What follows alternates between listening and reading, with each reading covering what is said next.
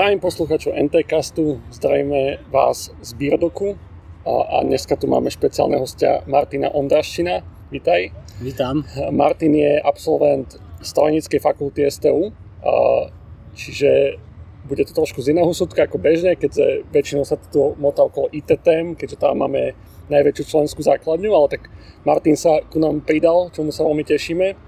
Prednedávno a ideme sa pobaviť o strojarine, o klimatizáciách, k tomu sa dostaneme o študentských organizáciách a podobných veciach a tak poďme možno na to a začneme úplne od začiatku, ako je teda bežné, že, že prečo strojarina? Prečo sa vôbec k tomu ako dostal? No, ja som strojar od kosti. To znamená, že celá rodina z otcovej strany robila vo fabrike. Ja som pochádzam z Dubnice nad Váhom a tam teda veľká ťažká strojarina, tanky, veci, proste buldozery, žeriavy, hej. A toto všetko proste som v tom vyrastal, no a Vozil som sa na žeriavoch po fabrike ešte predtým, než som vedel písať. A tak to prišlo, že stredná strojarina a výška strojarina. No ja si to tak o, naznačil, že strojarina sú ako že, traktory a tanky jedno s druhým, ale že keby máš o, nejakom lajkovi bežnému človeku, čo sa nad tým tak nezamýšľal, vysvetliť, že čo všetko zahrania strojarina, že, že, čo to je strojarina, že čo je to za oblasť. Tak je to oblasť, ktorá sa zaoberá všetkým, čo vidíme naokolo. Hej? Keď, keby som to zjednodušil, tak všetko, na čo sa pozrieme okolo seba, tak je to buď proste teda nejaký produkt, že, že proste, že stavby, alebo proste nejaký elektrotechnický produkt, že telefón, ale vždy do toho mala niečo tá strojárina čo povedať. Keď, keď to bolo, sú proste tie stavby, tak tí strojári vyrobili tie stroje, ktoré postavili stavby. A teda všetko hmotné, čo okolo seba vidíme, tak by sme v tom mohli hľadať, hľadať proste strojárinu. Mimo prírodného, čo je prírodné? tak to, je, to sú už také špecialitky, to sú také špecialitky, ktoré sa aj dajú dá sa s nimi stretnúť aj na strojníckej fakulte, ako niečo ako biomechanika a podobne, mechanika ľudského tela, takže aj, aj podobne.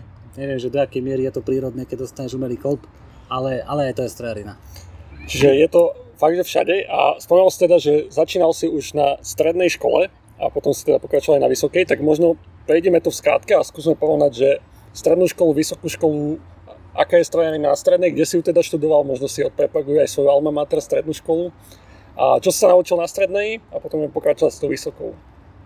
No, tak ja som študoval teda v Dubnici nad Váhom na strednej priemyselnej škole v Dubnici nad Váhom.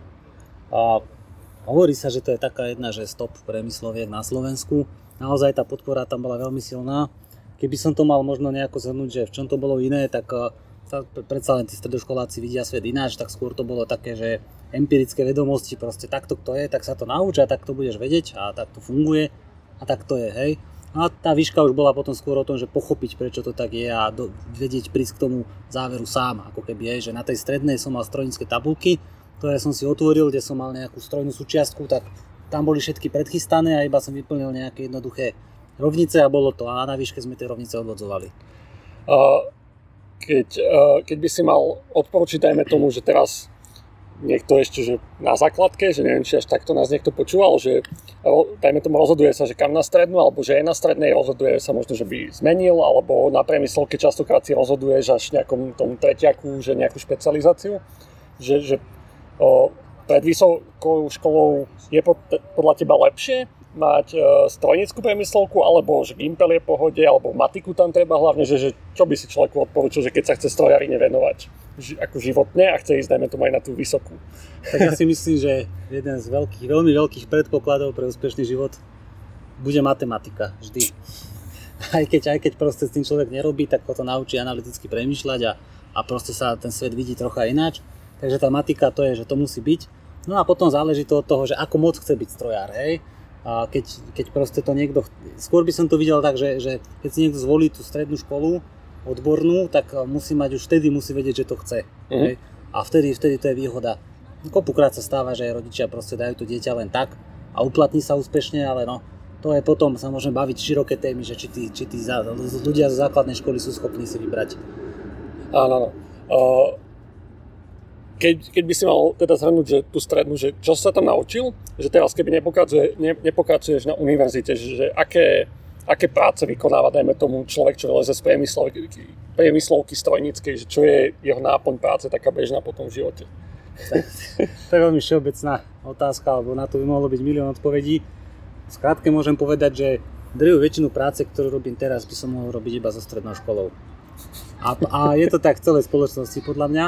A skôr sa akože dosť sa to preceňuje, alebo teda, že, že, že proste máš vysokoškolský titul na to, aby si mohol robiť nejaké bežné roboty. Respektíve Slováci by mali možno naviac, keby, keby sa to teda dlhšie budovala nejaká vedomostná spoločnosť.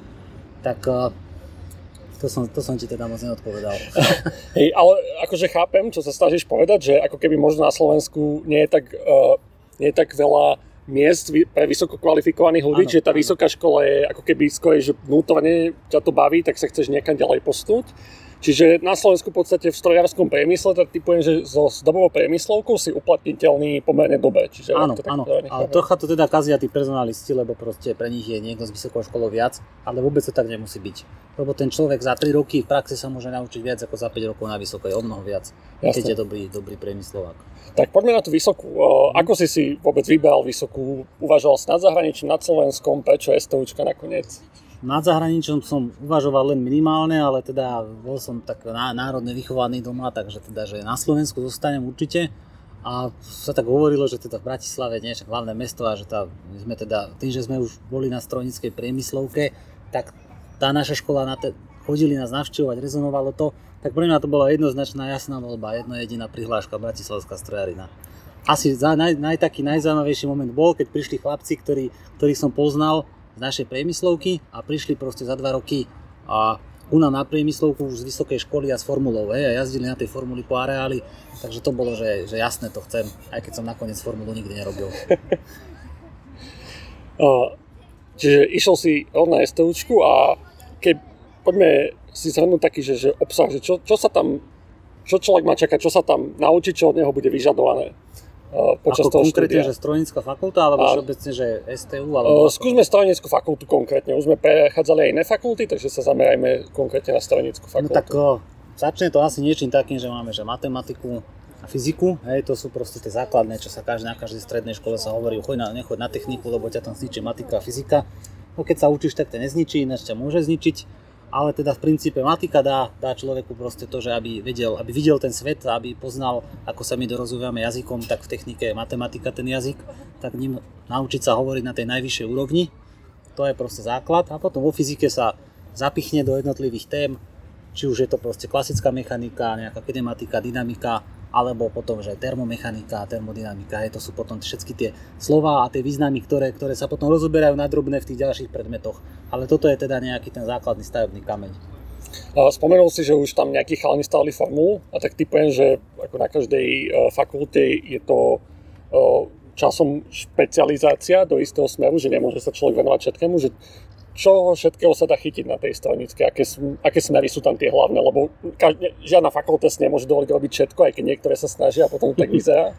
Čiže čo sú také tie hlavné, že fakt tam majú na to ľudí a niek- ne, má to nejaké výsledky. Ale tak previažem to aj na tú tému úplne na začiatku, že keď sa pozrieme okolo sveta, okolo sveta, okolo nás, a, sa, a vidíme tie veci, tak do všetkého, čo, čo, čo vidíme, tak sa dá z tej fakulty študovať niečo, do čoho zabrdnem, hej Takže, ale ako vo všeobecnosti sa to teda hovorovalo, alebo teda na ústavy, hej, tá administratíva, legislatíva a tak ďalej, sa teda, môžem to začať menovať po porade, alebo, alebo nemusím. Nemusíš ale... menovať iba tak vo všeobecnosti, aby ľudia vedeli, že čo ich chce a môže tam čakať. Tá, tak dá sa zamerať na to, že budem robiť čisto iba nejaké špeciálne výpočty proste, alebo také veľmi presné extra výpočty na nejaké pevnosti materiálov, pružnosti materiálov, kde riešim tie vlastnosti úplne do nejakej tej molekuly, ako sa tam šíria napätia a tak ďalej Hej, že to je jedno také, že vyložené, že počítanie mm, nejakej takejto tej serióznej mechaniky. Potom samozrejme napríklad e, automatizačné veci, že jednoducho keď mám nejaký stroj, ktorý niečo vyrába, tak on musí byť aj nejako riadený a najlepšie proste to bude vedieť ten strojár, ktorý bude mať trocha toho riadenia, takže, takže toto, takže tam sa dá zabudnúť do sieťariny, do IT, do všetkého možného. Potom sa môžeme baviť o napríklad, čo som teda ja študoval, energetické stroje a zariadenia. Tak každý má doma nejaký kotol alebo nejaký radiátor alebo klímu, alebo každý proste používa elektriku a tá elektrika sa vyrobí tak, že jadrový reaktor štiepí a vyrába teplo. Takže toto sú všetko také procesy, ktoré, ktoré na seba nadvezujú a môžeme pokračovať ďalej. Chemici, chemické stroje, a petrochemický priemysel, to je, to je prosto neko, nekonečné, môžeme, môžeme ísť. No, tak už si naznačil, čomu sa venoval ty a uh, vždy je také pre mňa najzaujímavejšie nie tie samotné predmety, ale čomu sa venovali tí ľudia možno výskumne v tých bakalárkach, diplomovkách, čomu sa ty venoval, čo boli tvoje práce, o čom? Ja som mal veľmi špeciálne práce. Vždy som aj, aj na strednej škole, nás totiž, zase sa vrátim, budem tak skákať hore-dole, tak na strednej škole nás na toto veľmi dobre pripravili. A my sme mávali také, že strojnícka fakulta STUčky organizovala strojárske olimpiády, kde chodili súťažiť stredoškoláci a to bola taká, taká príprava na, na bakalárku alebo na diplomovku a nám sa stávalo, že niektoré, niektoré roky sme ako priemyslováci z Dubnice nad Váhom vyhrali polovicu všetkých cien v Bratislave, hej. Takže tam niekde ma naučili, že je dobré si proste hľadať svoje vlastné projekty a nie, že dajte mi pani učiteľka alebo na ústave si pozrieť na nástenku, že aké máme témy. Tak ja som si témy vymýšľal sám. No a ako bakalárku som navrhoval veternú turbínu s vertikálnou osou otáčania, to je také, že sa to netočí ako klasická vrtula, ale točí sa to ako kalypso, kolotoč, hej, proste v tom smere vertikálnom tam to bolo také proste, že celkom zaujímavé, som si niečo vypočítal, aj som si tú turbínu vyrobil, aj som otestoval v veternom tuneli, takže, takže naozaj, že, že obšírne. No a vlastne na, na diplomovej práci to je také zložitejšie, no ale riešil som nejaký expander, tak to poviem. Uh, najprv sa spýtaš tej turbíne, alebo teda nie ani k tomu konkrétnemu je bežné, že na tej stranickej si vyrábate veci, že no, že ideš proste do dielne, zosústružíš si to, alebo... Bežné to nie je. Je Lebo keď príde, keď príde niekto z Gimpla, tak nevie obsluhovať, nevie obsluhovať sústru alebo frézu. Alebo... Ale máte tam také možnosti, alebo sú na sú Tam, sú tam také možnosti, učí sa teória. To znamená, že ten študent na predmete strojárskej technológie 2 sa naučí, aká má byť rezná rýchlosť, akým nástroj má ako obrábať, pod akým uhlom, ale chytí sa toho veľmi málo. No, takže, takže on to skôr ovláda teoreticky. Čiže mal si tak, takú výhodu, že toto si mal v ruke už no. a potom sa tomu aj venoval. Ja som vlastne práce. aj, čo je ďalší člen NT Milan, tak ja som, ja som ho učil sústružiť, keď ako doktoranda. On bol doktorand a ja som chlapcom ukazoval, ako sa robí na, na mašinách, na dielni. Čiže tak sa dá, je tak, keby si to percentuálne odhadol, že koľko sa vás tam venovalo aj takýmto manuálnym činnostiam? tak tí formulisti a tí, čo robili nejaké reálne veci. Neviem, neviem to odhadnúť, lebo som nevidel na ostatné ústavy, ale Jasne. hlavne teda tí, čo stávali formule. OK, a, dobre, a tá diplomovka, skús vysvetliť, že, že čo to je. aspoň, že keď ne, nepôjdeme úplne do hĺbky, ale že, že čo si to teda aspoň, čo, o čom to bolo, lebo mne to slovo nič nepovedal. Takže keď máme že piestový motor, napríklad, hej, tak čo sa tam deje? Tam streknú nejaké, nejaké proste pary alebo nejaká kvapalina paliva a zmieša sa s vzduchom a zahorí a vlastne tou termál, toto expanziou proste toho plynu to potlačí ten piest a ten točí s motorom. No. A toto je motor, ktorý spaluje palivo. A ja som riešil takú vec, ako keby to bol že párny stroj, poviem, že párna lokomotíva, a, ktorá vyrába elektriku z nejakého odpadového tepla. A ja som vlastne navrhoval ten mechanizmus, ten poviem, že ten piest, ktorý sa proste hýbe niekde a ktorý odoberá to, to, to teplo z toho plynu a premieňa ho potom na elektriku. Tak to bolo také, že to je, to je že expander sa to volá. Keď by to bolo dynamické, tak to je turbína a keď to je ako pies, tak to je expander.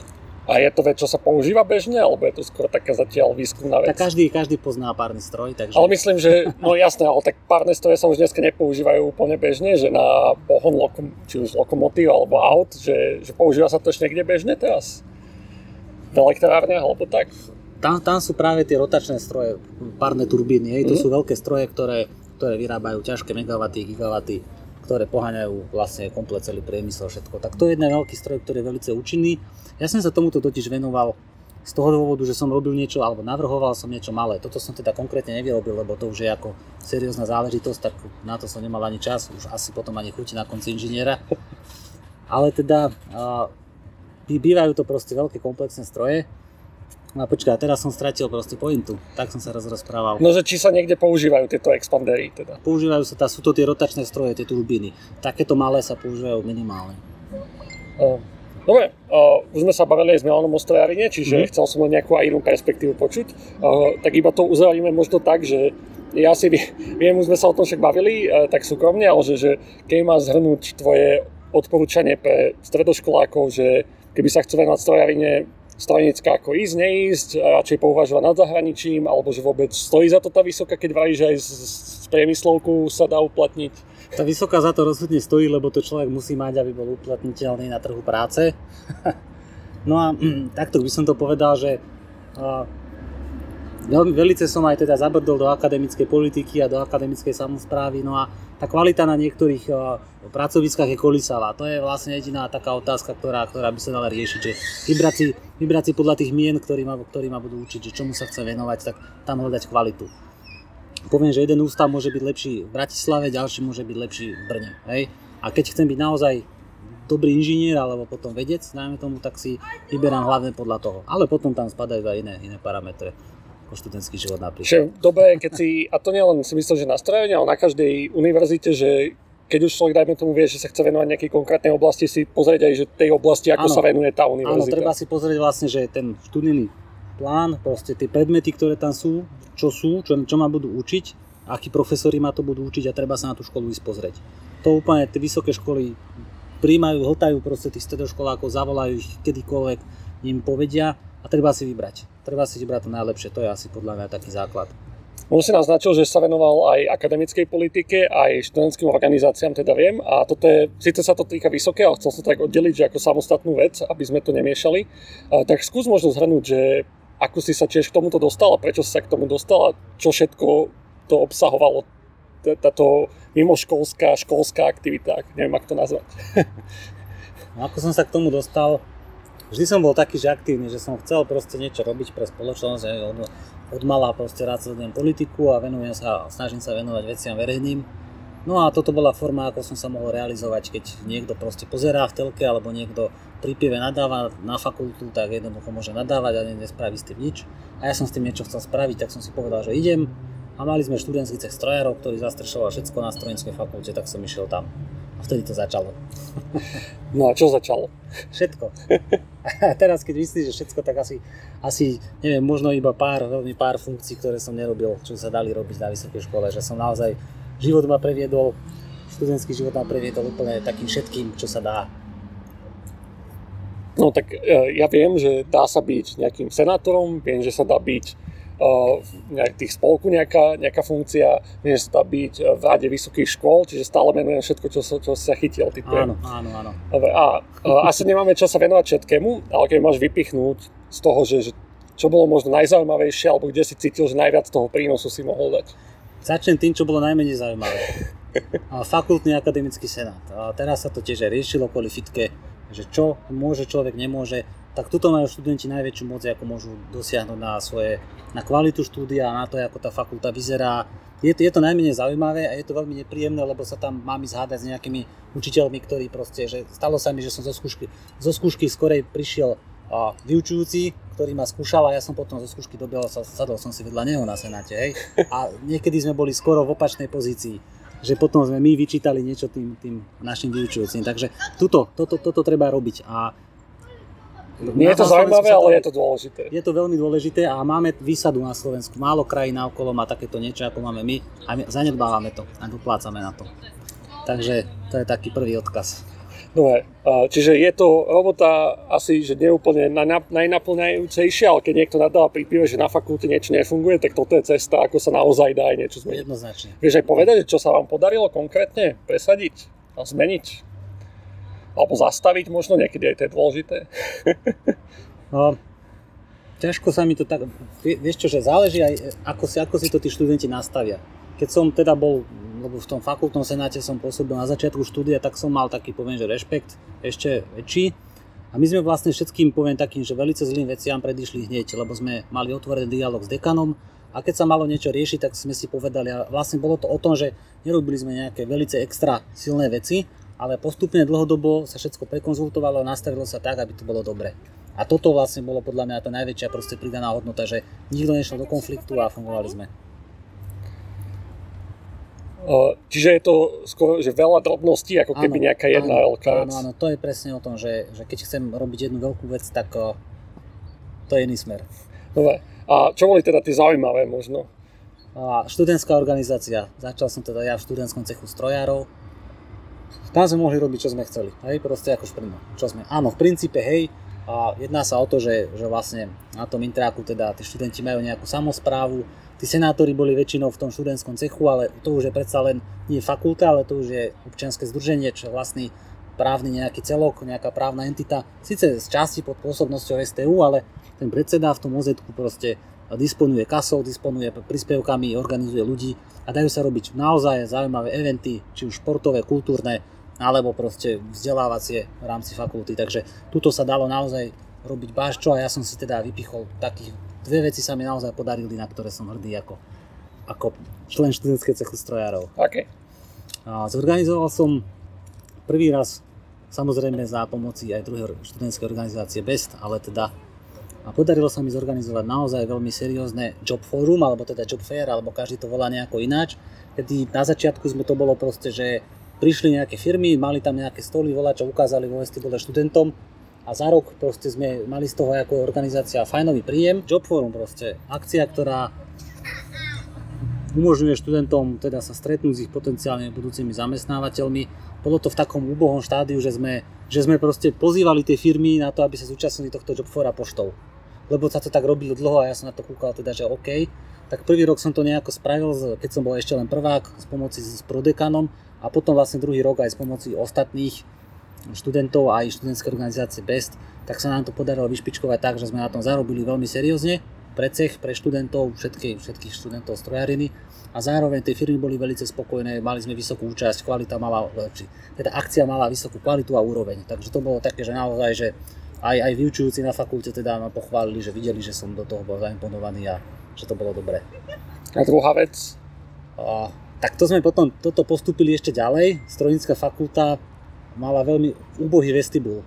Bola, bola tam taká proste, že najväčšia aula v Bratislave, kde sa zmestí až 660 ľudí na sedenie, tak pred ňou boli také plechové búdy, vedľa, vedľa proste búst známych proste slovenských, a, slovenských vedátorov alebo teda inžinierov a boli tam proste plechové búdy, kde bolo voľa kedy faxkopy a niečo a my sme to proste zbúrali a spravili sme tam krásne veľký vestibul a prefinancovali sme to veľmi efektívne. Hej, že keď sa povieme teraz, že hodnota za peniaze, že ako sa hospodári v našom štáte, tak ja som aj videl, ako sa hospodárilo na fakulte a v porovnaní s tým, ako takéto projekty robili, tak my sme mali v stovkách percent vyššiu efektivitu vynaložených prostriedkov. O, sám viem, že takéto organizácie že, že ľudia akože, není ich veľa, čo sú a priori aktívni, že treba ich častokrát aj hecovať a tak ťahať k tomu a vôbec háňať, že aby sa zapojili. Uh, ako si ty s týmto bojoval? Lebo v tom cechu teda, to sme nespomenuli nejak explicitne, že si to neskôr aj viedol a teda musel si aj takéto veci, veci riešiť, že, že ako ste s týmto bojovali, alebo ako, ako sa ty k tomu stával, že aby si vzbudil tú aktivitu. Museli, musela to byť pre tých ľudí zábava už keď není nič, žiaden, žiaden iný prostriedok, tak sa dá použiť alkohol.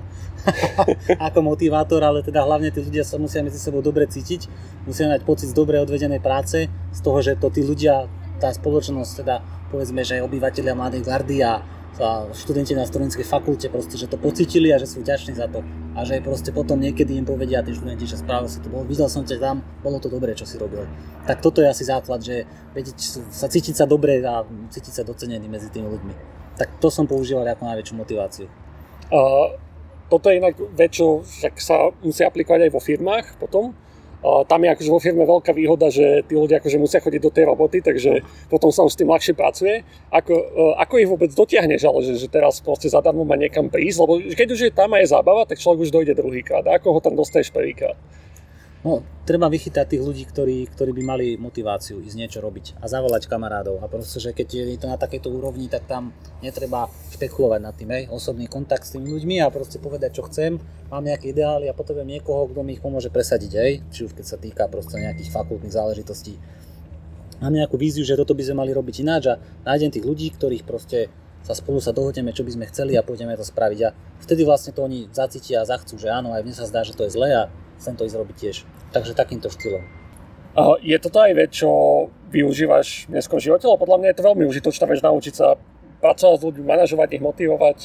Momentálne nikoho nemanažujem, takže to Ale tak to nemusí byť v práci, to môže byť, že v rodine, proste s kamošmi. Že ja, ja napríklad toto vidím ako vec, čo je veľmi použiteľné, možno viac mi toto dala univerzita a proste veci, do ktorých som sa vďaka nej dostal, ako samotné tie hard skilly, že to soft skilly, že to je taká vec, že to sa dá aplikovať pomaly všade. Ten hard skill sa dá väčšinou akože na tú hard vec no, aplikovať. No, no, no.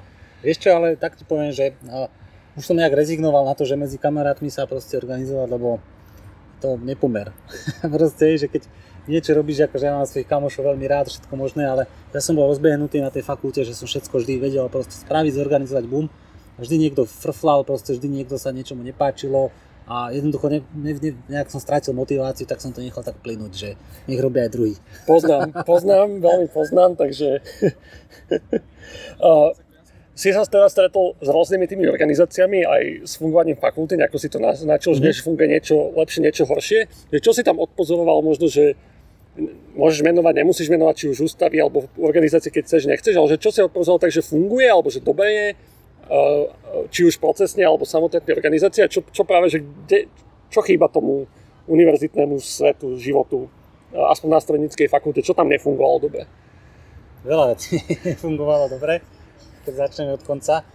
No skôr no, by som to videl tak, že mohli by sme to dávať aj za vinu proste toho, čo tu bolo. Proste v akom režime boli vychovaní naši rodičia a tí ľudia, ktorí viedli, viedli fakultu.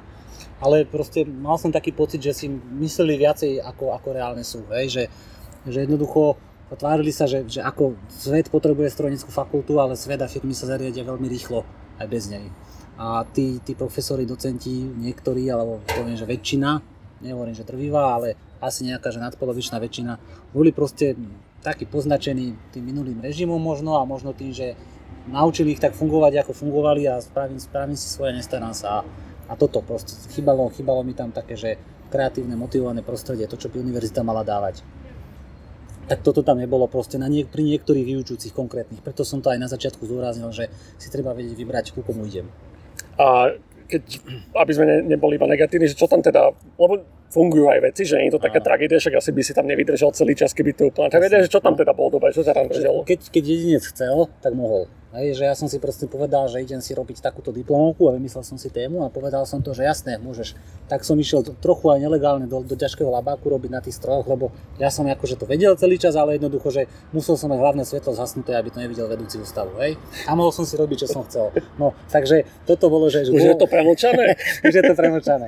tak proste, že, že toto bolo, že, že jednak akože takto jednotlivec, keď chcel, tak si to vedel dohodnúť a potom tie kolektívy, že napríklad tá formula, alebo proste, že čokoľvek, no vznikli teraz vlastne už, keď tam nie sú na fakulte, tak vznikla nová formula autonómna, autonómne vozidlo, bola tam, bola tam formula elektrická, formula na spotrebu a formula spalovacia, hej, že, že veľa proste, takže akože naozaj, že toto prostredie bolo také, také voľné, že, že jednoducho mohol si sa realizovať, keď si sa chcel a to vedelo dať strašne veľa, to zase vedelo vynahradiť proste ten nedostatok, čo, čo bol proste v tých vyučujúcich. A keď sa ešte vrátime k trošku tej akademickej politike, lebo tak nie je tam len ten fakultný senát, je aj univerzitný a sú proste iné veci a že veľa ľudí minimálne z fitky toto si uvedomilo teraz, ale že typujem, že tú fitku sledovali aj možno stredoškolácie, čo na fitku, iba na STUčku, dajme tomu, alebo všeobecne sa to riešilo v médiách. Neviem, do akej miery si to ty sledoval, že do akého je hĺbky. Uh, tak ak, ak ti to nevadí, že možno by mhm. som rád akože, že externý pohľad úplný, lebo vlastne akože poznáš nejakých ľudí asi však, lebo zo Senátu je jedno z druhého, ale nie, nie si úplne zainteresovaný, že, že uh, a ne, nechcem ani tak sa sústrediť na to, že koho to bola vina, alebo že, že čo ako, ale že skôr, že z toho pohľadu tej akademickej politiky, že ako si to ty vnímal, že, že kde bol ten problém, alebo že čo mohli tí študenti spraviť inak, čo mohli tí vyučujúci, jedna, druhá strana, vieš, že, že z takého... Aby som to možno veľmi že zhrnul a veľmi jednoducho by som to povedal, ak, ak fakultný senát zlyhal, univerzitný senát zlyhal, predsedníctvo univerzitného senátu zlyhalo a vedenie univerzity zlyhalo. Proste v tomto poradí normálne, že, že alebo možno ten, ten univerzitný senát a predsedníctvo univerzitného senátu to bolo naopak.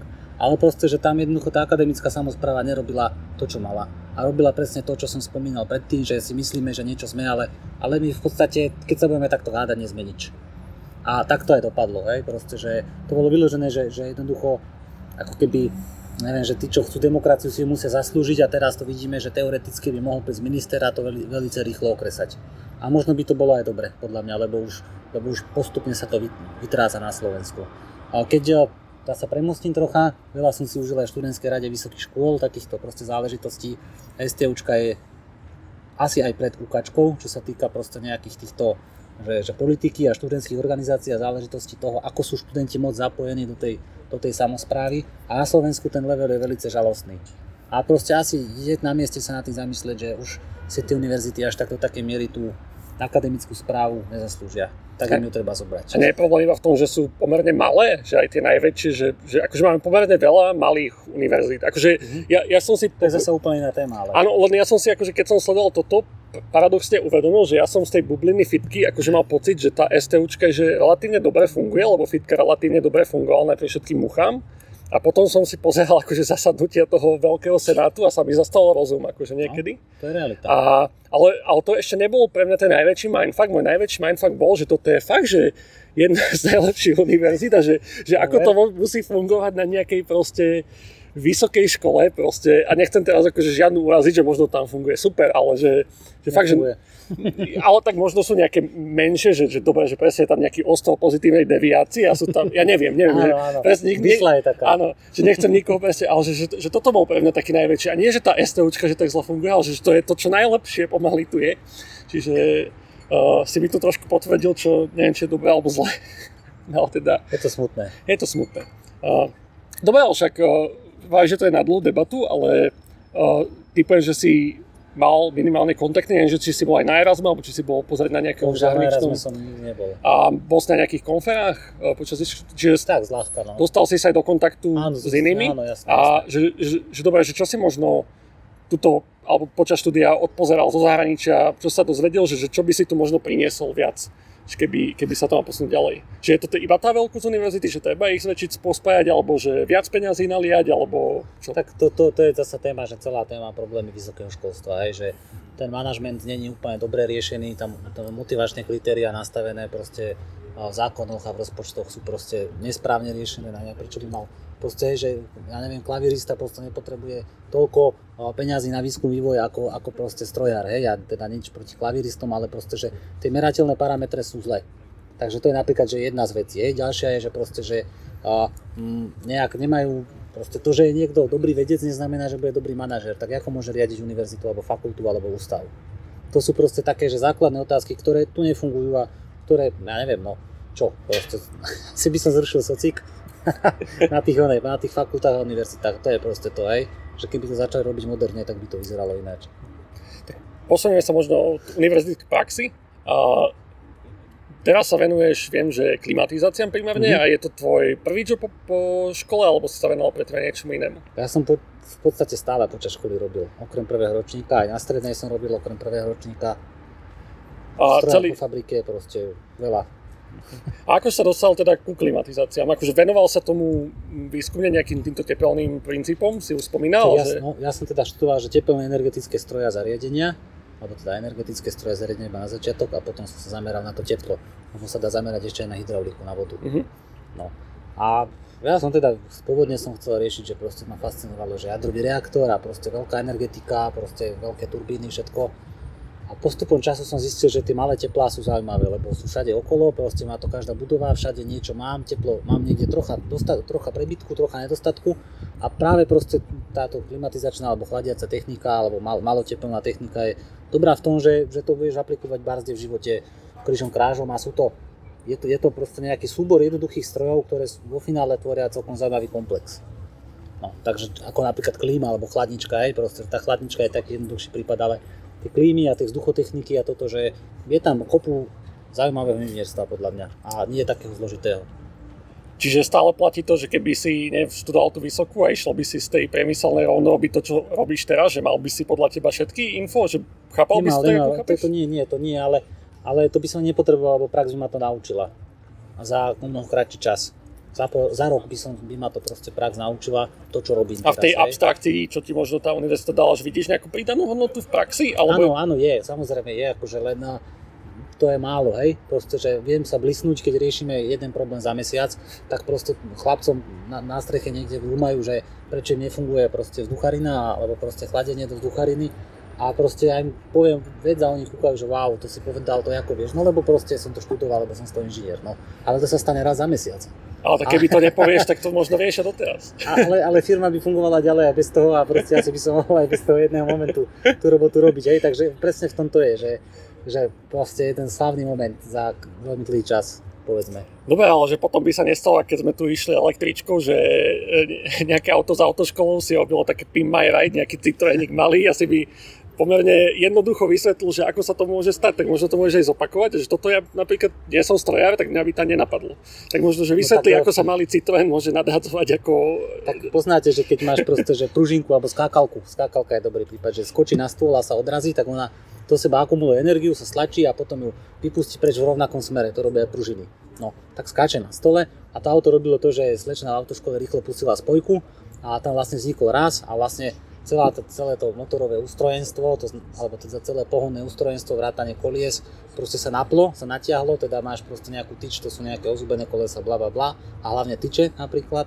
A oni sa proste skrútili trocha a potom sa vrátili späť a ten motor proste otáčky s celým autom to proste pulzovalo, to autičko skákalo. A je to proste práve to, že tá strojárina, že je to proste pružina nejaká, hej? Že vieš, že niekto vidí proste auto a prevodovku a prečo skáče, ale v princípe základný prvok je pružina. V skutočnosti je teda o mnoho zložitejšie, ale to je to vlastne, čo sa tam rieši, že prečo to skáče. Tak. A takéto veci, že vie, že O, neviem, mne to príde, že aj ja keď takéto veci viem, že niekto nevie, tak ma to proste baví, že mám taký hlboký vhľad, že, že o, Stojí napríklad za toto študovať vysokú školu? Že je to taká sranda, že vieš takéto veci? Alebo... Áno, áno, toto je to, čo ma vie uspokojiť. Proste, že rozumiem tomu svetu okolo seba trocha do väčšej hĺbky. Ako, ako, teší ma to, hej, že sa že rozmýšľam, vidím ten jav, proste, ktorý je tak abstraktný, keď ho počítaš, že ťa to nenapadne. To je ďalšia chyba, ktorú by som vytkol proste, že nevedia vizualizovať proste naši profesori, nevedia dávať dobré príklady do života vždy počítaš iba nejakú pružinku alebo nejaký proste štvor, štvorček s nejakou šipkou, niečo vstupuje, vystupuje. A, áno. A proste, že žiadna vizualizácia alebo predstavivosť, alebo nesnažia sa to. Potom to ide do tuše. Takže toto ma tak tešilo, že som si to vedel, vedel som si to odôvodniť, že prečo sa dejú tie javy okolo, okolo nás. No. Vrátim sa k tým klimatizáciám, lebo tak dávnejšie sme mali o, zaujímavú debatu, keď sme boli na spalve z NTčka práve, že presne o klimatizáciách a vlastne tak to aj vzniklo, že ja som chcel, že mne to prišlo také fascinujúce a zaujímavé info, že, že bolo by dobre, keby to nahráme. Takže rád by som možno prešiel, že to je tá druhá časť, že zatiaľ sme prešli také, také zhrňačky, že viac do hĺbky, teda, že, že čo je to tá klimatizácia, čo sú to tie teplné čerpadla nejaké, prečo to funguje, ako to funguje.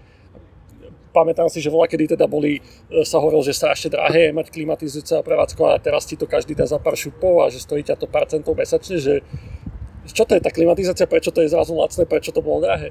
No toto je dá dlhšie, tak no však máme začneme, čas. že, začneme, že, alebo teda, že povedal si veľa otázok. Áno, áno, však e, iba, ja toto, neviem, že teraz to všetko zodpovedaj, ale že cca o tomto sa budem baviť. Tak e, klimatiza- tepelné čerpadlo je klimatizácia, aj to sa akorát volá, že jedno chladí, druhé kúri, ale to je práve to, že to čerpá teplo. To znamená, že to teplo niekde zoberiem a dám ho niekde inde. No a keď ho odoberám z budovy, tak sa to volá klimatizácia, keď ho do nej, do nej dodávam, tak e, sa to volá teplné čerpadlo. To znamená, že aj cez zimu, keď kúrim, tak vonku fujavica minus 15 a proste vnútri mi to teplné čerpadlo dáva 30 stupňový vzduch. Prečo? Lebo ono vonku, ten vzduch, ktorý má minus 15, ochladí na minus 25 a zoberie z neho to teplo a natlačí ho dnu. A spraví to jednoduchšie, ako keby si pustíš ohrievač elektrický. Alebo teda efektívnejšie. No a prečo stále máme radiátory. Na toto akože, že na tomto fascinuje, že keď sú také efektívne tieto teplné čerpadla, že prečo dodávame teplo cez potrubia teplovodu. Lebo, lebo to proste nie je zase také jednoduché navrhnúť, proste oviešať celú budovu, budovu a klimatizáciami a zároveň, keď sa na to pozrieme proste z hľadiska toho, že to je zdroj energie, tak je to veľmi ekologický zdroj, ale to neznamená, že celý systém vykurovania bude ekologicky a efektívny. Takže toto máme ďalšiu vec, že keby som mal celú budovu viešať klímami, tak proste to je strašne neestetické, proste strašne veľa rachotu veci, veľa odpadového tepla a kade čoho, proste veľa neefektivity vznikne tým, že keď mám proste jeden kotol, ktorý je efektívny a proste spravím tie radiátorové rozvody, tak, tak to je proste lepšie. Hej? A mm-hmm. práve o tom je to inžinierstvo, že si zvolím, ktoré riešenie je správne. Tak pre, potom z toho vyplýva logická otázka, že, že prečo teda na vykurovanie používame uh, trubky a vodu a na chladenie nie, že používame práve tie klimatizácie. Aj na chladenie sa používa. Áno, ale že nie, nie tak masívne, že je to ale iba tým, že sa tak nestávajú tie budovy, alebo... Ty akurát to nevidíš. ty nevieš, ty keď sa pozrieš na klímu, tak ty nevieš, či ju chladí chladivá alebo voda. V nákupnom centre nevieš proste, že mm-hmm. sa mhm. pozrieš, že celé nákupné centra už teraz málo ktoré má kotol, väčšinou všetky majú vzduchotechniky a teplné čerpadlá, alebo hotely, proste veľké budovy, to už je proste štandard a to je proste pre nás zaujímavejší biznis, nie proste klimošky niekomu do obývačky, tak proste tam to funguje tak, že to nevidíš a nevieš proste, že, že čo to je. Čiže teraz je to už to. štandard vlastne. Áno, je to štandard tam, kde sa to oplatí. A toľko panelákov sa nestáva, že by sa do nich dávali teplné čerpadlá. Hej? Čiže panelák je akože príliš malý na to, aby sa to oplatilo? Alebo... To, neviem, koľko sa postavilo panelákov teraz, no. Ale akože, že tak akože samo sebe, dajme tomu, že, že alebo že keď, kedy sa ti to začína oplatať? Že keď máš rodinný dom, oplatí sa ti, vieš, že teplné čerpadlo alebo také niečo? Musíš si to zrátať, ako máš návratnosť. Ako máš proste, keď máš plyn, keď máš možnosť si dať plynový kotol a vieš, že nebudeš chcieť chladiť, lebo si na Orave, tak je jednoduchšie si dať plynový kotol. Ale keď si proste v Bratislave alebo niekde v Budapešti alebo v Belehrade, hej, Belehrad si treba pozrieť, aký ovešaný tými klímami, to je úplne škaredé, strašné. Je akože celý Balkán. No, no, no. Takže proste, že tam je to zasa, že, že napríklad na Malte, keď sme boli, tak tam ani v hoteli nebolo kúrenie, iba boli klimošky. Lebo proste už nepotrebuješ tak moc tepla, ale predsa len raz, 2-3 krát za rok môže byť tvrdá zima, kedy proste už to zariadenie na to není stávané, že my sme v nejaké, preto sa to volá aj stredné pásmo, že aj aj, hej. Takže Není to taká jednoduchá odpoveď. Učili nás to proste 3 roky, akože keď nerátam tie základné predmety, tak 3 roky sme sa venovali proste zdroje, premeny energie, forma, a kedy sa čo oplatí, ako to má byť, čo je vhodné, takže ťažko to zhrnúť na Jasné, 10 ale... minútovú odpoveď. Pohode, ale znie, znie to ako magia, keď to mám povedať, že ak si to ty povedal, že minus Energetika. 15 zmeníš na minus 20 a vnútri máš 30. Že... Energetika. Áno, ale že, že že asi tu nevysvetlíš vzorec akože zvukoval, že, že toto ako by si to vysvetlil lajkovi, že čo, čo sa tam odohráva v tom teplom čerpadle, ako je toto možné? No, strekali ste si niekedy určite každý zapalovač, klapky, keď úplne ho otvoríš a rozoberieš a, sla, a potočíš to viac, to povolíš, tak začne, keď chceš veľký plameň, tak máš proste 10 cm, 15 cm plameň a keď si to, ten plyn iba bez zapálenia vystrekneš na ruku, tak on, on tam proste normálne sa uvarí a ťa ochladí. Hej? Lebo proste v tom zapalovači je vysoký tlak a pri tom tlaku pri našej teplote ten plyn je kvapalný. Ale vo chvíli, keď sa dostane do, do atmosférického tlaku, tak už sa uvarí.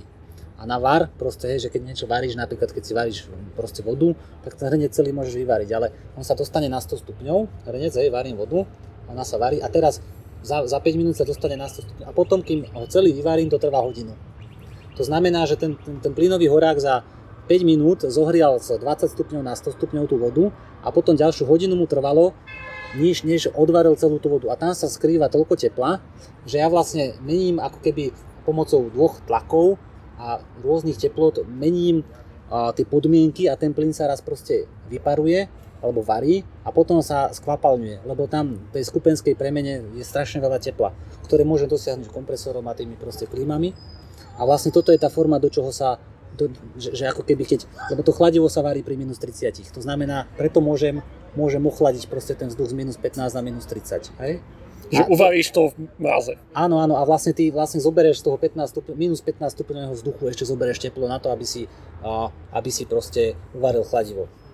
Čiže tam prečerpávaš v podstate to chladivo, že ty ho prečerpáš kvapalné, ono sa tam vyparí, či už získa teplo a potom ho natlačíš... Absorbuje, absorbuje teplo do seba a potom ho natlačí vnútri toho stlačím kompresorom a ono tam proste ho dovzdá do priestoru.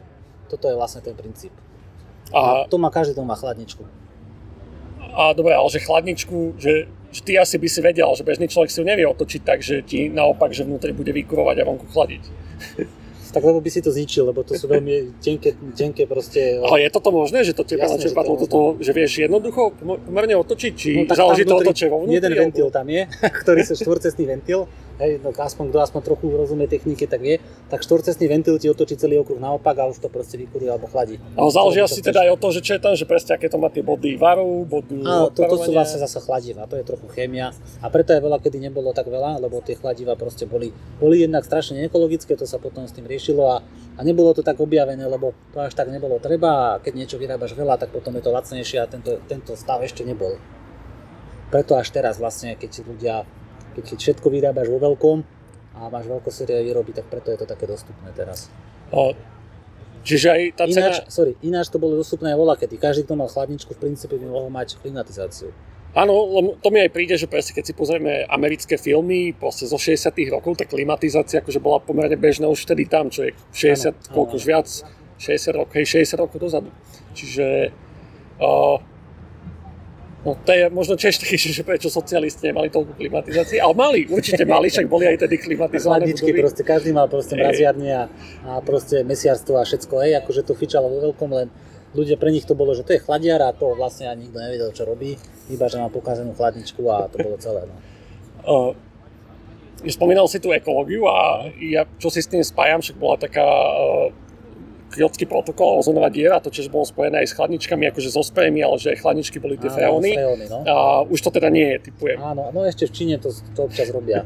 Hej, akože to som tiež zachytil, že zdetekovali také Hej, veľké... oni to vedia detekovať na diálku. A, oni, a paradoxne tam sa robili také veci, že keď máš nejakú metalurgiu a vyrábaš proste plechy, hej, že proste plechárska dielňa a pod, niekedy proste nejaké plechy ohýbaš alebo nafúkuješ nejaký zvarok teplom a niekedy proste potrebuješ to extra zachladiť. Tak oni tými chladivami normálne to proste vyšplechli na to, hej. Ono to proste nejak sa zdeformovalo, ako chceli ten plech a takto proste to chladivo jednorázovo použili a ono teda vyšlo, vyšlo von a sa rozpadlo a naviazalo, vyšlo vlastne vysoko, naviazalo na seba ozón a tým vznikla ozónová diera a tie chladiva sú zakázané. No. Čo sa týka tej ekológie, tak si povedal, že strašne záleží, že aký máš asi akú budovu, v akom si pásme, ako sa to bude využívať. Že keď keď človek, dajme tomu, sa rozhoduje, či už stavia dom, alebo ja neviem, že, že vybavujú byt, alebo že sa projektuje, že asi by mal byť do toho zapojený aj nejaký človek, čo sa do tohto vyzná. Je, je tak to také... Keď, keď chceš kolaudovať dom, tak potrebuješ mať eh, projekt na to. A projekt, keď v kolaudácii veci, ktoré, kde je aj časť technické zariadenia budov, kde ti niekto navrhne kotol, alebo teplné čerpadlo, alebo rekuperáciu, čokoľvek. Takže to už je len akurát sa bežný, bežný smrteľník to nerieši. Len, len čo som sa chcel spýtať, že či ako keby, viem, že sú nejaké normy, však presne za to sa zatepluje, ale že, že či je to tak, že ľudia ako ty, čo sa toto vyznajú, študovali to, že majú za úlohu, dajme tomu, že navrhnú to čo najefektívnejšie predanú stavbu a že neschváli to, pokiaľ to nebude najefektívnejšie navrhnuté. Deje sa také? Všetko sa deje iba na peniaze. Čiže čo najlacnejšie čo najlacnejšie, alebo čo, čo najviac proste, ja neviem, že volá sa to po novom oné, provízia, ale hej, proste, že toto funguje, to sa, ne, sa nezdá, že nie, ale všetci vieme proste, že kto je v biznise, to je jedno v stavebnom biznise, proste toto je úplne vec, že málo, málo sa hľadí na to, aby to bolo naozaj efektívne. A teraz, Každý hľadí na to, koľko zarobí. Dobre, a dajme tomu, že, že si človek, čo čo si proste taký... dobrú odpoveď, čo? Pohode, akože ja to beriem, že, že si človek, čo, čo je, dajme tomu, eco-friendly, alebo takto, že, že ide si presne kupovať byt, alebo niečo takéto, alebo nie ani, že eco-friendly, ale presne, že koľko ma to bude stáť na tie náklady, že, že na slovenských podmienkach, spomenul si Bratislavu, že, ale dajme tomu, že Bratislava, že čo, na čo by sa pozeral ty, ako človek, čo sa v tom vyzná, že, že čo to má, má to mať klimatizáciu, má to mať centrálny kotol, nejaký rodinný dom alebo nejaký byt nový, keď sa stavia, že na čo by sa ty sústredil, že z tohto pohľadu? Teraz som sa na to sústredil, lebo akorát kupujeme dom, alebo teda čakáme teraz na úver a potom ho budeme kupovať. Tak keď proste si napríklad môj prípad, je, že štvorizbový bungalov v, v proste satelite pri Bratislave, tak v, konkrétne v tej dedine nie je natiahnutý plyn Keby tam bol plyn, ani sa nikto neobťažuje za a proste tepelným čerpadlom, proste buchne sa tam plynový kotol, lebo je lacnejší. A je relatívne podobne efektívny. Mm-hmm. Hej? A vybavené. Ale keď by si si zasa priplatil, že ja neviem, že ten plynový kotol je že 1500 eur povedzme a povedzme o 30 o 50% vyššie náklady. Tak to teplné čerpadlo už máš za 3, za 5000 eur, ale proste ušetríš, poviem, že 50% nákladov oproti, oproti proste, 30% oproti plynovému kotlu. Záleží, aká je veľká, veľká tá stavba, ako čo máš nastavené. Ale už keď ten plyn proste nemáš, tak uvažuje, že keď chcú proste mladí, sa tomu nerozumejú a idú si kúpiť dom, tak si dajú, že elektrické podlahové vykurovanie. Tak to je proste, že čistý minus. Hej, a proste, že môžeš si priplatiť, že 3000 eur a návratnosť máš 4-5 rokov. A potom ďalších 10 rokov ti to teplné čerpadlo produkuje zisk. A keď si kúpieš nový dom, tak sa ti to oplatí dať do úveru a kúpiť si to s teplným čerpadlom, aj keď to je drahšie, lebo, lebo sa ti to prefinancuje za 30 rokov a je to proste dobré. A to sú také bežné veci, hej, že toto boli aj zadania, ktoré sme počítali v škole, že si vieš zrátať, že akú máš energetickú efektivitu, koľko to stojí a aký je úrok a bum proste, že to bolo ako zadanie obyčajné. A keď máš toto teplné čerpadlo, takže že je to stále si tam predsa klimatizáciu, čo fúka vzduch, alebo ti to vyhrieva aj vodu? Toto, alebo... vodu, toto vyhrieva iba čisto vodu. Čiže no máš radiátory, len máš miesto kotla máš to vykurovanie, no ale áno, akože to je jedno, môže to ísť do radiátorov a zohrievaš, nezohrievaš proste vzduch, ale zohrievaš vodu. No. A je to taká istá, je to väčšia trocha krabica ako klíma, ktorá má vrtule a proste vzadu taký výbenník alebo taký oný. Je to celé také kovové, dve vrtule, jedna, dve vrtule a robí to, hučí to trocha. A Čiže rovnako ti to aj v lete bude vychladzovať? Nie, konkrétne nie, nie, lebo to bolo veľmi lacné riešenie a div sa svet. ja teda pracujem v spoločnosti, ktorá dodáva klimatizácie na Slovensku, že my ich proste importujeme a predávame inštalatérom, Mhm. tak mne sa viacej oplatilo si nechať nejakú čínsku proste klímu, nechať od toho developera, nech mi tam dá, lebo, lebo to bolo pre mňa výhodnejšie. A, takže to je zase o tých peniazoch, že, Jasne. že proste normálne chalán, chalán to proste si to vozí sám v kontajneroch a, a proste sa mi to oplatí. Taký paradox. Dobre, a teda teplné čerpadla, že je to taký state of the art, že je to efektívne jedno s druhým, že plyn je efektívny tým, že vyťahneš zo zeme, spálíš, ale tak toto je také, že technologicky efektívne. A bol si na univerzite, kde sa, sa dostal možno aj do kontaktu s výskumom. Že, že, čo, čo je taká novinka? Že rieši sa skôr, že zefektívňovanie tých čerpadiel, nové materiály, alebo je niečo, nejaké koncepty, čo ešte dajme tomu, že nie sú že dotiahnuté, ale že môžu prísť v budúcnosti, že budú ešte efektívnejšie, čo sa týka oblasti chladenia, vykurovania, udržovania tepla v budove a tak Vlastne ono to teplné čerpadlo samotné je také, takým paradoxom, že tým, že to, pre, že, že to teplo prečerpávaš, tak sa hovorí, že nemáš zariadenie, ktoré je 100% účinné. Tá klimatizácia má účinnosť 300% alebo 400%. Lebo vlastne ty to teplo, ty zoberieš nejakú energiu, ktorú použiješ na to, že zoberieš, že, že zoberiem 1 kW, aby som pre, zobral 3 kW z, z, z vonka dnu tepla, hej, a už máš efektivitu 300%. Ale tak minieš nejaké, nejakú elektrínu no, vlastne na ten tie 1 kW, čerpadlá. áno. No. 1 kW, ale, ale dostaneš 3 kW. Tak to je potom také viac ako perpetuum mobile, nie? ale proste, ale, ale zasa je, že to je dané tým, že to teplo z toho domu sa uvoľní zasa iba do toho okolia. Von. Nevznikne no, áno, energia. Áno, áno, nevznikne. Ale ty ju prečerpáš. A v tom je to také, také zaujímavé, paradoxné. No ale, ale ako, mm, čo je proste také nové, čo je trend, tak proste všetko sa bude automatizovať. Budovy, teplné čerpadlá, už proste v tom tablete na stene alebo niekde v obývačke na stole, v telefóne si pustíš, pozrieš si, akú máš teplotu v ktorej miestnosti, akú máš vlhkosť, ako máš efektívny dom, koľko ti zrovna žere elektriny. Čiže skôr kedy to sa- IT sa do toho keby Áno, kedy sa dá dole proste zástier alebo proste oné žalúziek máš proste elektronicky riadené. Akože toto, toto je ten smer, ktorý, ktorým to proste pôjde. No a postupne pomaly sa tie stroje zdokonalujú. Nečakáme teraz, že príde nejaké, že wow.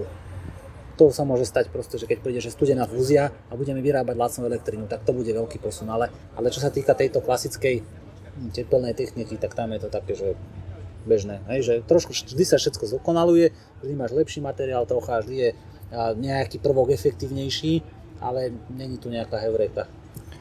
Teraz ma napadlo pri tom, že spomínal si, že riešite nejaké dodávanie z Číny a teraz ako No. bola korona, tak sa zase začalo riešiť také, že, že ako sme závislí proste na dodávkach stade, stade, že čo si tu vieme vyrobiť lokálne, že uh, tak v tejto oblasti, dajme tomu, že energetickej všeobecne, alebo strojarina, teplné čerpadla energetická, že ako je na tom Európa, že máme tu... To, Európa bola dobrá strojarina, mám pocit, že, že tu sme asi na tom Najlepšia. dobre, nie? Bola dlhodobo najlepšia, aj čo sa týka nejakých kvality materiálov a presnosti výroby a tak ďalej. A, a proste, že keď chceš nejaký špeciálny stroj, tak si ho daj vyrobiť a, v Európe, ale keď chceš veľa strojov, tak si ich daj vyrobiť v Číne alebo v Ázii. No. To je jasné, že my si tu vieme vyrobiť e, klímošku, vieme si tu vyrobiť teplné čerpadlo, ale viac sa to oplatí dať proste vyrobiť do Číny, tak to bude, budú robiť tam. No. Lebo tu by to bolo 3-4 krát drahšie. Alebo možno nie, ale sú tu samozrejme aj tie čínske fabriky, alebo ja to je jedno, aké nemecké, proste japonské, celého sveta, americké, tak majú aj, aj v Európe fabriky, ale proste zasa o čom to je, že, že tie diely dovezem do Európy a tu ich niekto spojí a je to made in EU, hej, proste. A teraz, že čo je, kde to je, celé to je tak prepojené, že tá, tá globalizácia to je to slovo, ktoré hovorí, že sa tomu nevyhneme, hej, že to bude stále, vždy. Ja si teda myslím, to je, nie som teda prorok, ale to môj odhad. Ty sa teda venuješ momentálne klimatizáciám, alebo teda teplným čerpadlám. Viem, že Milan a, bol pri Hyperloope, teraz rieši nejaké prevodovky, predtým riešil a, nejaké drillovacie vrtaky a podobne. Mhm. A, čiže sú to pomerne zaujímavé a rôznorodé veci. Čo ešte, že bez toho, aby človek, dajme tomu, musel opustiť Slovensko, sa v strojarine dá riešiť. Ešte sú to automobilky samozrejme, ale že mimo takýchto možno známejších vecí, že čo sú také špecialitky. Že viem, že v každom odvetví sa nájdú nejaké aj špeciálne aj slovenské, častokrát malé firmy, čo robia Mhm. zaujímavé veci. Že čo je ešte také? Tak asi neviem, mi z toho povie, že lietajúce auto, hej, to sa už kopukrát bav- bavili sme sa, tak to je proste taká špecialitka, že wow, že každý na to ukáže čo. Tak na Slovensku sa vyvíja lietajúce auto. Stále to je živé, hej? Áno, stále to je živé. Akože stále si fungujú voľako, ne, nemám presné informácie, ale stále to je živé.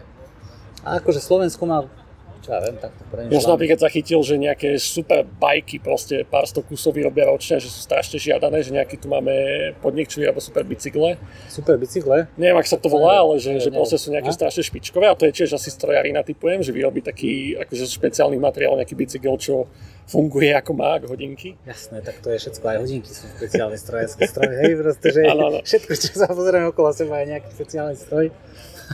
No, dobre, to je možno taká, že ku koncu dva otázky. Ja že, premyšľam teraz nad tým, si ma troška aj zaskočil, že čo máme taký špeci.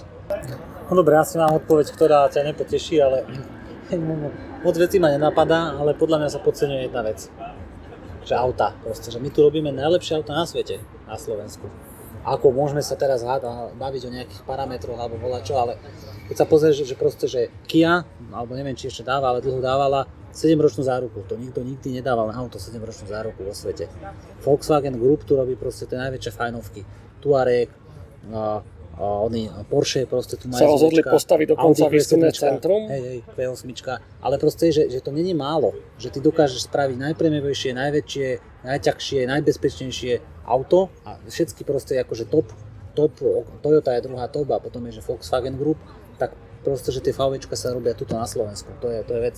A to je akože super vec, ale že že sa potom spomína, že sme strašne závislí na tom automobilovom priemysle. A teraz moja otázka je, že, že ako prenositeľné je toto, že, že a od tých ľudí, čo robia v tej fabrike, po tých, dajme tomu, návrhárov, manažérov, jednu z druhých, že ako je to prenositeľné, že do iného strojárskeho priemyslu podľa teba? Že je to akože účetné izolné nie, ale že, že tí ľudia, že keby automobil priemysel má strašný problém, že, že dokážu sa tí ľudia pomerne rýchlo preorientovať na inú strojarinu? Vedia, vedia, vedia vyrábať klímy, hej? Vedia proste, že za takú fabriku asi neprestávaš priamo, lebo tie, tie roboty majú proste napríklad tá automatizovaná výroba má nejakú, nejaké proste veľkosť, nejakú je na nejaké hmotnosti, ktoré prenáša, nejaké presnosti, ktoré vyrába a proste tá zoradenie tých strojov pri sebe je proste prispôsobené na tie autá proste, neviem, možno tanky, ale hej, proste, že, že akože je to na toto, ale v princípe sa môže robiť bárs čo. Ja skôr teda ešte nenapadla jedna zaujímavá myšlienka, s ktorou som sa tak pohrával, alebo ktorú aj e, isto proste teraz na Slovensku je, že podcastová veľmoc a ten historický podcast zo Zmečka, dejiny, tak tam o tom aj veľmi pekne rozprávali, že vlastne, že my tu máme auta a keď proste skončí auta, čo tu budeme mať? Proste, že to tu máme ale od Rakúsko-Horska keď proste Česko a Slovensko bola proste, že, že Česko bola že najpremyselnejšia časť Rakúska a Slovensko bola najpremyselnejšia časť uh, Uhorska. Hej? Mm-hmm. A proste, že tie mašiny tu zostali, tie, tie stroje tu zostali a potom už sa to iba mlelo ďalej, ďalej, ďalej. Už možno odkedy sme mali bane, tak to tu je. Ja sa nebojím, prečo by tak nájde sa iný biznis, iný priemysel, ktorý budeme robiť, keď proste prestanú byť auta, ale zatiaľ auta na pomer proste vyrobeného kusu na, na to, ako potrebuješ kvalitu a technológie a proste ten manažment okolo, je veľmi, veľmi fajnový produkt. Akože asi si nemyslíme, že zo dňa na deň prestanú byť auta, alebo z 10 ročia na 10 ročie. Ako si teda spomínal, že tá, kde, kde bude prichádzať možno zlepšovanie v tej konkrétne klimatizačnej alebo tepločerpacej oblasti, je teda nejaká automatizácia, možno má inteligencia, tam Slovensko je tiež pomerne silné v IT, čiže to znie pomerne optimisticky, že nie, nie sme ano, na tom až ano, tak zle. Neviem prečo proste aj ako nemusíme riešiť nejaké detaily politiky, ale vždy proste sa oháňajú tým, že proste sme tu iba výrobná hala alebo veľa čo. Ako no ja by som si chcel pozrieť, že či by ten človek, čo toto povie do telky, že sme iba výrobná hala, keď vôjde do tej fabriky, či by vedel pomenovať tie veci, čo sú okolo neho. Nemá šancu v živote, ani nevie predstaviť si, ako sa vyrábajú, ako fungujú, akože to vôbec, hej, že proste, že to, to, je, to je najkomplexnejšie, čo môžeme spraviť, aj akože, lebo keď vyrábaš Boeing nejaký, tak tam proste tí ľudia to tam do veľkej miery robia ručne. Proste tu nakúpia diely, ale toto proste to všetko vyrábajú stroje, je to veľmi presné, v takom počte to vyrobí tak presne. To je proste, málo kto to má. Ako, ako už som viackrát povedal, to nie je málo to, čo robíme. Dobre, uh, blížime sa teda ku koncu a taká záverečná moja typická otázka, že, že niečo, čo som sa nespýtal, čo by si možno rád ešte doplnil k tým témam, čo sme sa bavili, alebo aj mimo?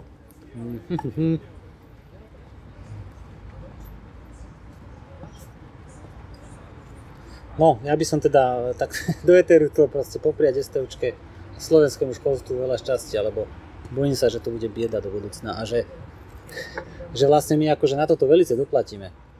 Že máme slabé školy, lebo to je proste to, čo hej, že proste môžeme sa baviť, že máme zle nastavený dôchodkový systém a že proste nebudeme my teraz, alebo my keď budeme starí, tak naše deti nás nebudú vedieť uživiť. Ale čo to len uživiť, ale proste, aby vôbec mudre boli, aby vedeli mať ďalej... Aby seba vedeli aby uživiť. seba, aby, mali, aby sme to ďalej mali ta, také veci, ako tu teraz máme, hej, tak to ideme dole a to je možno odkaz aj smerom, že fitka alebo všeobecne STUčka. Ja mám za to, že STUčka je dobrá škola, ale mohla by byť o mnoho lepšia, tak nech na tom proste sa maká, lebo, lebo Ja na, tam- tom, na tom našom Slovensku tu moc nezostane. Ja tam tiež vidím, vidím potenciál, videl som mnoho väčší, akože že bohužiaľ, že táto fitka, hlavne keď som videl tie prenosy z tých senátov, že prišlo mi tak smutno, ale tak dúfam, že to ne, nebude dlhodobý trend, že to bolo také zakopnutie, ktoré možno zbudí tých ľudí, čo to chcú posunúť lepšie, aby to tak bolo. Napríklad ten Kinit, čo vznikol, neviem, či zachytil, že Áno, to je zachytil. minimálne dobrá správa, že sa takto priemysel a akadémia spojili, dúfam, že z toho bude- súhlasím. že, a možno, že presne už spomínali, že ak to dobre pôjde, možno príberu ďalšie oblasti, možno aj v oblasti strojníctva začnú robiť s firmami, príberu tam nejakých výskumníkov z, tejto oblasti a začnú robiť základný výskum na Slovensku, čo strašne tu chýba v tejto oblasti, čo by bolo To by som super. sa potom chcel pridať. Určite. Takže udržujte, udržuj sa v NTčku, lebo mňa, máme to šťastie, že aj u nás sú ľudia, ktorí sa tuto pohybujú, takže aj o to sú dobré organizácie, že človek potom vie, kde sa čo šuchne a Mhm. vie sa zapojiť do zaujímavých vecí, podľa mňa. Niečo, čo by si chcel ešte možno odkázať, či už študentom, čo sa buď rozhodujú stredoškolákom, vysokoškolákom, čo končia, vyberajú si práce, alebo hľadajú si prácu. Odkaz, nemám takýto nejaký odkaz. Už som, ja už som troška dal ten odkaz tým zamestnancov univerzity, alebo keby si náhodou nejaký vyučujúci si pustil náš podcast, tak, tak no, makajte a snažte sa, aby sme to mali No, lepšie, tí študenti však tiež sú tam, takže tým by si čo povedal, že nech sa teda zapájajú, to sme nech sa, spomínali. nech sa zapájajú a nech, eh, nech sú nároční na tých vyučujúcich a nech si, ako, a toto je proste veľká vec, nech si vyučujúci na, u nás na Slovensku nemyslia, že sú nejakí kápovia. Oni sú na vysokej škole, sme kolegovia. Študenti, alebo sme, už, ja, už nie som, ale študent, s vyučujúcim má byť kolega. A potom to aj bude mať úplne inú úroveň. Nie, že proste len tak, že učte sa a fungujte. To sa mi páči, ja súhlasím, čiže Takže buďte nároční na nich a správajte sa k nim ako, skoro ako seberovní. Treba s rešpektom, ale, ale proste byť proste normálne, ako v robote. ďakujem Martin, že si bol. Ďakujem aj ja veľmi pekne. Do počutia. Do počutia.